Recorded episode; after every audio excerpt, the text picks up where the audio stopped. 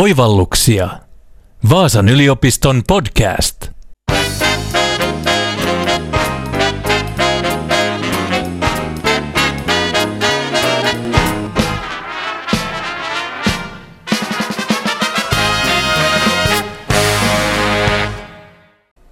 Onko koronamatti kukkarossa vai saiko sulkutila säilymään seteleitä sukan varteen?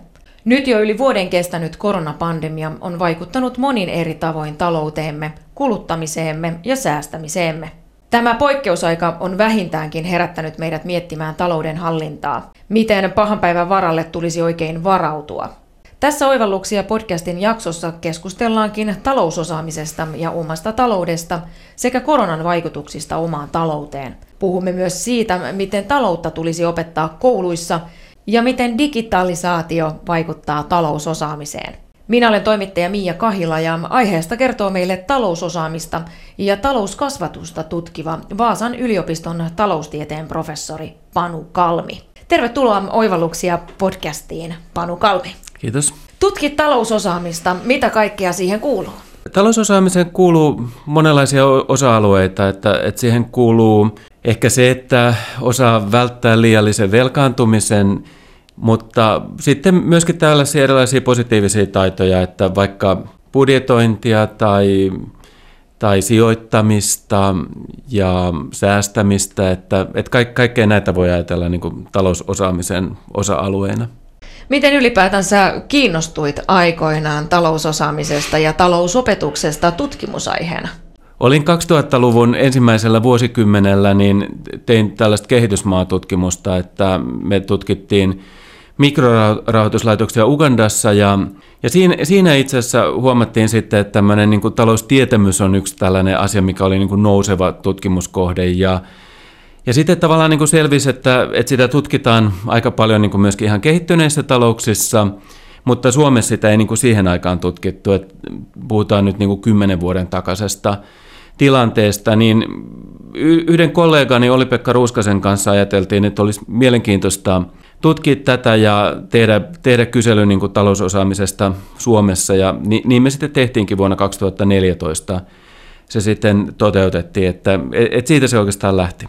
Minkä takia ylipäätänsä talousosaaminen on tärkeää? Talousosaaminen on tärkeää varmaan sen takia, että kun katsotaan esimerkiksi sitä, että kuinka niin kuin vaikka viimeisen reilun kymmenen vuoden aikana, oikeastaan ihan finanssikriisin alusta alkaen, niin maksuhäiriöiden merkintä on noussut ihan tosi voimakkaasti Suomessa. Ja ja tavallaan niin kuin monilla ihmisillä t- tulee niin kuin tämmöisiä isoja taloudellisia vaikeuksia ja heidät ikään kuin suljetaankin niin kuin tavallaan tämmöisen normaalin taloudellisen elämän ulkopuolelle tietyllä tavalla, että jos sulla on maksuhäiriö, niin et, et saa lainaa, et voi käyttää luottokorttia, et ehkä saa jopa vuokra-asuntoa, työpaikan saaminenkin voi olla vaikeaa, niin niin tavallaan niin kuin tällaisten tilanteiden välttäminen, että, että jos, joskus se maksuhäiriö tietenkin voi, voi olla niin kuin vaikea välttää ja johtuu niin kuin erilaisista niin kuin onnettomista olosuhteista, mutta, mutta joskus se johtuu niin kuin vain ylikulutuksesta ja suunnittelemattomuudesta ja, ja tällaisesta. Ja sitten taas toisaalta, jos ajattelee, niin jos systemaattisesti varautuu ja vaikka sijoittaa säästönsä muuta pitkällä aikavälillä, niin, niin se voi avata paljon niin kuin taloudellisia mahdollisuuksia. Sanoin tuossa aluksi, että meneillään oleva koronakriisi on herättänyt meidät miettimään omaa talouttamme ja sitä kautta myös talousosaamistamme. Millaisia eri vaikutuksia koronalla on ollut kuluttajia?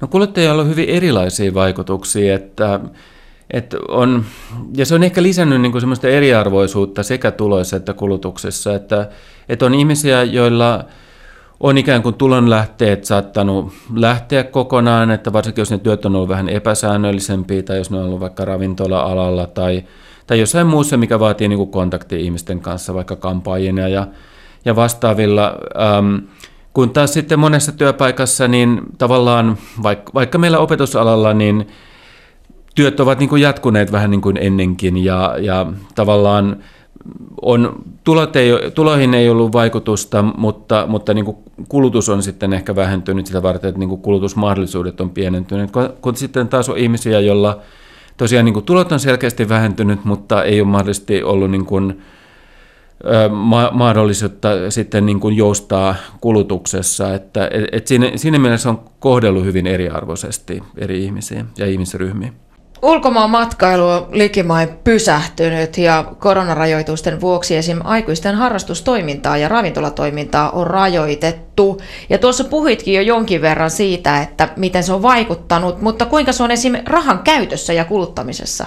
Kaiken tyyppinen niin kontaktit, kun ovat vähentyneet, että nythän me ollaan huomattu, että esimerkiksi Käteinen raha on ollut sellaista, että sen käyttö on toki huomattavasti vähentynyt Suomessa jo ennen koronaa, mutta nyt erityisesti tuntuu siltä, että, että sitä käytetään tosi vähän, että kaikille meille on nyt viimeistään tässä vaiheessa tullut tämmöinen niin kuin etämaksaminen ja tai, tai niin kuin kortin lukeminen niin kuin vähän etäämmältä ja, ja sitten erilaiset niin kuin mobiilimaksamisen muodot on tulleet tutuksi. Ja sitten taas toisaalta niin kaupoissa verkkokauppa on nyt niin kuin selkeästi lisääntynyt ja ihmiset tilaavat enemmän tavaraa verkosta ja et, et näe niin kuin ehkä semmoisia päällimmäisiä muutoksia. Mitä sitten ajattelet siitä, että onko koronakriisi opettanut meille jotain? Sanokko muutamia esim. talousosaamisvinkkejä, että miten omaa talouttaan olisi hoidettava, jotta se kestäisi myös tällaiset poikkeusajat myös tulevaisuudessa? No ehkä se on sillä tavalla niin kuin osoittanut niin kuin semmoisen varautumisen merkityksen, että varmaan minä aikana tahansa voi tapahtua mitä hyvänsä, mutta, mutta tämä nyt oli hyvä esimerkki siitä, että, että jotain niin kuin todella odottamatonta saattaa tapahtua ja, ja tavallaan niin kuin sitä varten olisi aina hyvä pitää jonkun varran, verran niin kuin tämmöistä likvidivarallisuutta säästössä, että et jopa niin kuin pankkitilillä ei tietenkään nyt kannata ehkä niin kuin liian paljon pitää, mutta, mutta sen verran, että niin kuin välittömät menot tulee katettua – ja, ja sitten toisaalta niin eh, ehkä myöskin sitten pitää, jos, jos on vähän enemmän säästöjä, niin, niin pitää sitten niin kuin suhteellisen likvidismuodossa, esimerkiksi vaikka jossain rahastoissa, joista niitä rahastoisuuksia voi sitten niin kuin tarpeen mukaan myydä, että et, et tavallaan niin kuin tämmöisissä niin kuin hankalissa tilanteissa pystyy sitä rahaa jostain saamaan, eikä ole sitten silleen, että että joutuisi tilanteeseen niin kuin kovin velkaantuneena tai, tai että ei joutuisi sellaiseen, että joutuisi sitten ottamaan kulutusluottoja sen arjen pyörittämiseen. Mitä mieltä olet siitä, että osaammeko me suomalaiset oman talouden hallintaa? Että onko meillä ylipäätänsä tällaista talousosaamista vai onko asioita, missä on vielä parannettavaa? No sanotaan, että keskimäärin niin on siis tutkimusnäyttöä siitä, että suomalaiset osaavat hyvin, että esimerkiksi Oli-Pekka Ruuskosen kanssa tekemässä tutkimuksessa, niin havaitsimme, että keskimäärin niin kuin suomalaisten talousosaaminen on ihan, voisi sanoa, niin kuin Euroopan huippuluokkaa, tai ainakin niin kuin hyvin lähellä sitä. Ja, ja itse asiassa myöhemminkin on ihan kansainvälisessä tutkimuksessa havaittu vastaavaa. Ihan niin kuin viimeisimpänä viime vuoden keväällä 2020 tuli julki 2018 kerätyn PISAN, eli, eli niin kuin näiden 15-vuotiaiden niin kuin taloushallintaan liittyvä tutkimus ja ja tavallaan niin kuin siinä huomattiin, että myöskin siinä suomalaiset olivat niin kuin ihan kärkipäässä. Että itse asiassa niin kuin tutkimuksessa mukana olleista maista olivat toisella sijalla. Eli siinä mielessä voisi sanoa, että suomalaisilla on niin kuin tämmöinen hyvä talousosaaminen, mutta sitten taas toisaalta me tiedetään, että se on hirveän niin kuin eri, eri tavalla jakautunut sitten niin kuin eri ihmisryhmien välillä, että tiedetään, että miehet osaavat enemmän kuin naiset. Sitten koulutustasojen välillä on ihan hurjia eroja, että mutta korkeakoulutetut eroavat tosi paljon vaikka sellaisesti, joilla on vain pelkkä peruskoulutus taustalla.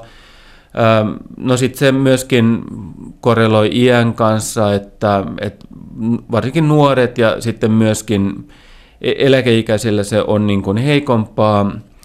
Ja, ja sitten myöskin tavallaan niin kuin esimerkiksi työmarkkinastatuksesta tai, tai myöskin tuloista riippuen niin on, on niin kuin selkeitä eroja. Suomessa ollaan oltu huolissaan etenkin nuorten talousosaamisesta ja ylivelkaantumisesta. Milloin ja keneltä taloutta pitäisi mielestäsi oppia?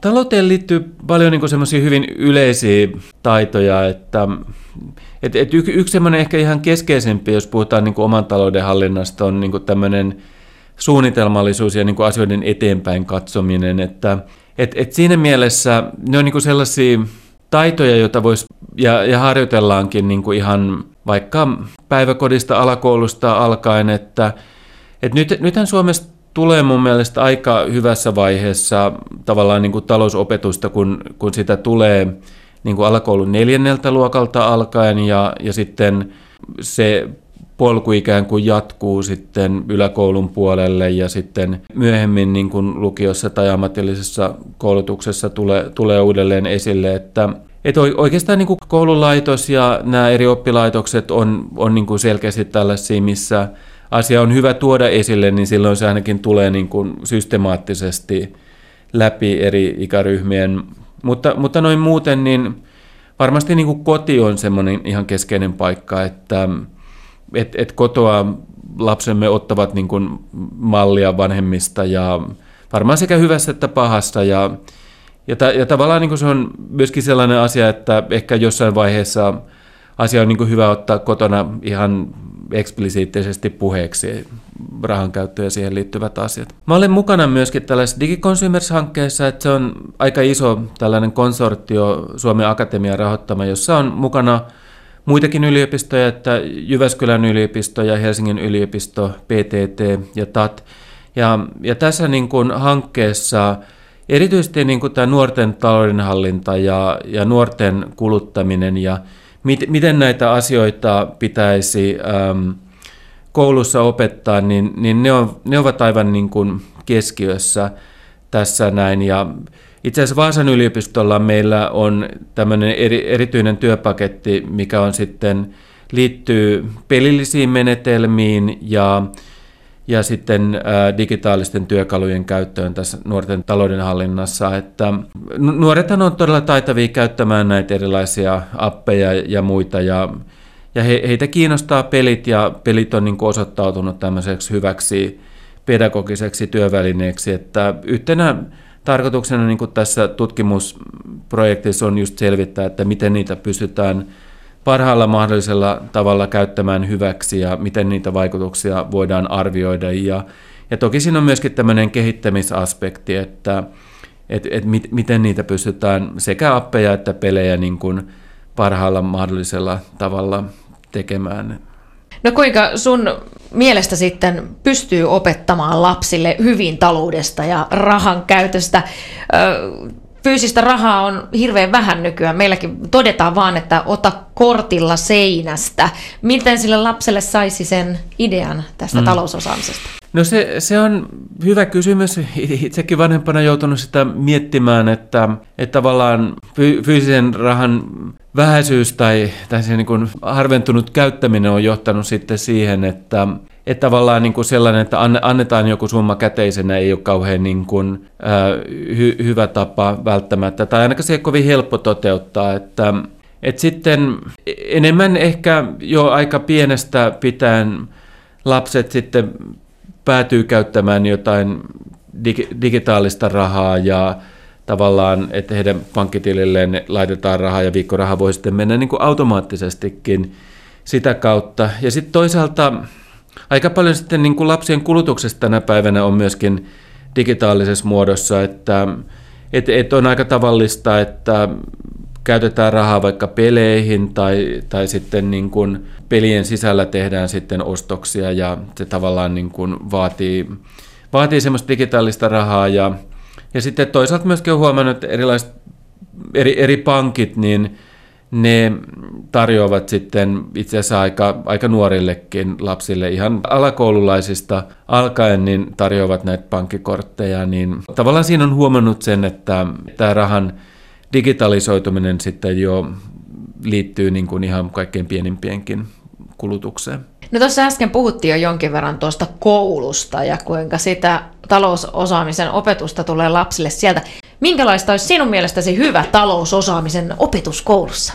No varmaan semmoista, joka jättäisi jonkunlaisen pysyvän muistijäljen ja, ja sellaista, joka aktivoisi oppilaita ja, ja saisi heitä ajattelemaan niin kuin omalta kannaltaan tai ehkä voisi saada ajattelemaan myöskin siltä kannalta, että minkälaista se taloudenhallinta vaikka voisi olla siinä vaiheessa, kun, kun itse, itsellä on rahaa ja itsellä on tiettyjä kulutustarpeita. Että, et, et var, varmaan vähän eri ikäisille eri tavalla, että et alakoululaisille niin kuin hyvä tapa tutustua voi olla vaikka se, että et mihin asioihin niin kuin perheessä menee rahaa ja mi, mistä isä ja äiti saavat rahansa palkkana, miten se liittyy siihen heidän työntekoonsa ja, ja kaikkeen tällaiseen niin kuin aika, aika peruskäsitteisiin ja, ja ylipäätänsä niin kuin kauppoihin ja, ja siihen, että kaupatkin hankkivat jostain tavaransa ja, ja tällaisia. Ja tä, tällaistähän se niin kuin onkin, onkin tavallaan niin kuin alakoulussa. Sitten ehkä myöhemmin yläkoulussa, kun aletaan olla jo lähempänä sellaista itsenäisen kuluttajan vaihetta, niin, niin siinä vaiheessa ehkä voidaan sitten jo miettiä, että minkälaista, minkälainen se oma kulutusprofiili voisi sitten myöhemmin olla. Ja, ja tä, tällaisessa oikeastaan tämmöiset pelilliset menetelmät, että missä nämä lapset sitten tavallaan niin kuin voivat harjoitella turvallisessa ympäristössä vaikka tätä kuluttajana toimimista ja erilaisten taloudellisten valintojen tekemistä, niin, niin niistä on paljon hyvää, hyviä kokemuksia sitten opetuksessa. Y- yksi tällainen merkittävä haaste on, on se, että monesti niin kuin opettajat eivät ole saaneet sitten hirveästi koulutusta siihen, että miten taloutta opetetaan. Että nythän noin, noin viitisen vuotta sitten tosiaan talousopetus laajeni sillä tavalla, että kun aikaisemmin se tuli vasta sinne peruskoulun viimeisellä, viimeisellä luokalla, yhdeksännellä luokalla, niin nyt vuodesta 2016 syksystä alkaen, niin talousopetusta on ollut sitten jo neljänneltä luokalta alkaen, että nelosella ja vitosella alakoulussa on, on talousopetusta. Ja, mutta tosiaan niin kuin luokanopettajat erityisesti ei ole saanut hirveästi talousopetusta, eikä monet aineenopettajatkaan, niin Tämän, tämän johdosta pari vuotta sitten Laurea ammattikorkeakoulun kanssa niin aloitettiin tällainen projekti, eli me, meillä on eri puolelta Suomea opettajia, peruskouluopettajia, jotka ovat tässä talousopetuksen kanssa tekemisissä ja tavallaan tässä koulutuksessa me pyritään tarjoamaan heille työkaluja sitten tähän talouden opetukseen, että siinä on tämmöisiä teemoja kuin pelillinen talousopetus ja miten kytkeä talousopetus tällaisiin arjen ilmiöihin ja miten ottaa sitten vastuullinen kulutus huomioon. Että, että tästä, tästä meillä on hyviä kokemuksia ja itse asiassa Al- alun perin me pidettiin tätä lähiopetuksena Vaasassa ja Vantaalla, mutta sitten ihan suunnitelmallis- su- suunnitelmankin mukaan, eikä ainoastaan tämän pandemian takia, niin oli, laajennettiin tätä sitten niin kuin verkko-opetukseen myöskin, ja, ja se on itse asiassa osoittautunut hirveän toimivaksi, että, että me ollaan pystytty keräämään sitten eri puolelta maata, ja oikeastaan ihan niin kuin Hangosta Utsioille, niin kuin sanotaan, tai ainakin Sodankylään asti, niin me, meillä on ollut sitten opettajia tässä meidän, meidän koulutuksessamme ja, ja koen, että tämä opettajien täydennyskoulutus on sellainen asia, mihin niin kuin tässä talouskoulutuksen saralla on tosiaan syytä panostaa jatkossa. Vaikuttaako talousosaaminen siihen, miten oikeasti sitten omaa talouttaa hoitaa? No kyllä mä uskon, että että jos, jos asioita on niin kuin paljon mielessä ja tavallaan niin kuin, ää, sitä kautta sitä talousosaamista, että, että niitä asioita on joutunut pohtimaan ja miettimään, että mitä nämä voisi niin omalta kantilta tarkoittaa, niin kyllä se varmaan heijastuu sitten siihen taloudelliseen käyttäytymiseen. Että, että tietenkin meillä on niin kuin sellaisia tilanteita, johon me ei voida vaikuttaa ja voi olla niin kuin odottamattomia vastoinkäymisiä ja ja kaikkea tällaista, että, että aina ei niin kuin kannata itseään myöskään liikaa syyttää sitten, jos tulee jotain taloudellisia hankaluuksia. Ja koskahan me nyt ei voida nähdä tulevaisuuteen, että korkeintaan me voidaan yrittää siihen jollain tavalla varautua aina epätäydellisesti, mutta, mutta kyllä mä uskoisin, että tavallaan niin kuin semmoinen varautuminen ja osaaminen sitä kautta, että se niin kuin edesauttaa sitä varautumista, niin niin, niin sillä on sitten hyviä seurauksia sitten taloudellisen käyttäytymisen kannalta myöskin. Onko sulla, Panu, vielä antaa jotain neuvoja heille, joilla esim. tällä hetkellä se talous on mennytkin vähän väärään suuntaan ja tuntuu, että se hallinta siihen on vähän kateissa tai jollakin tavalla irronnut esim. tämän koronapandemian takia?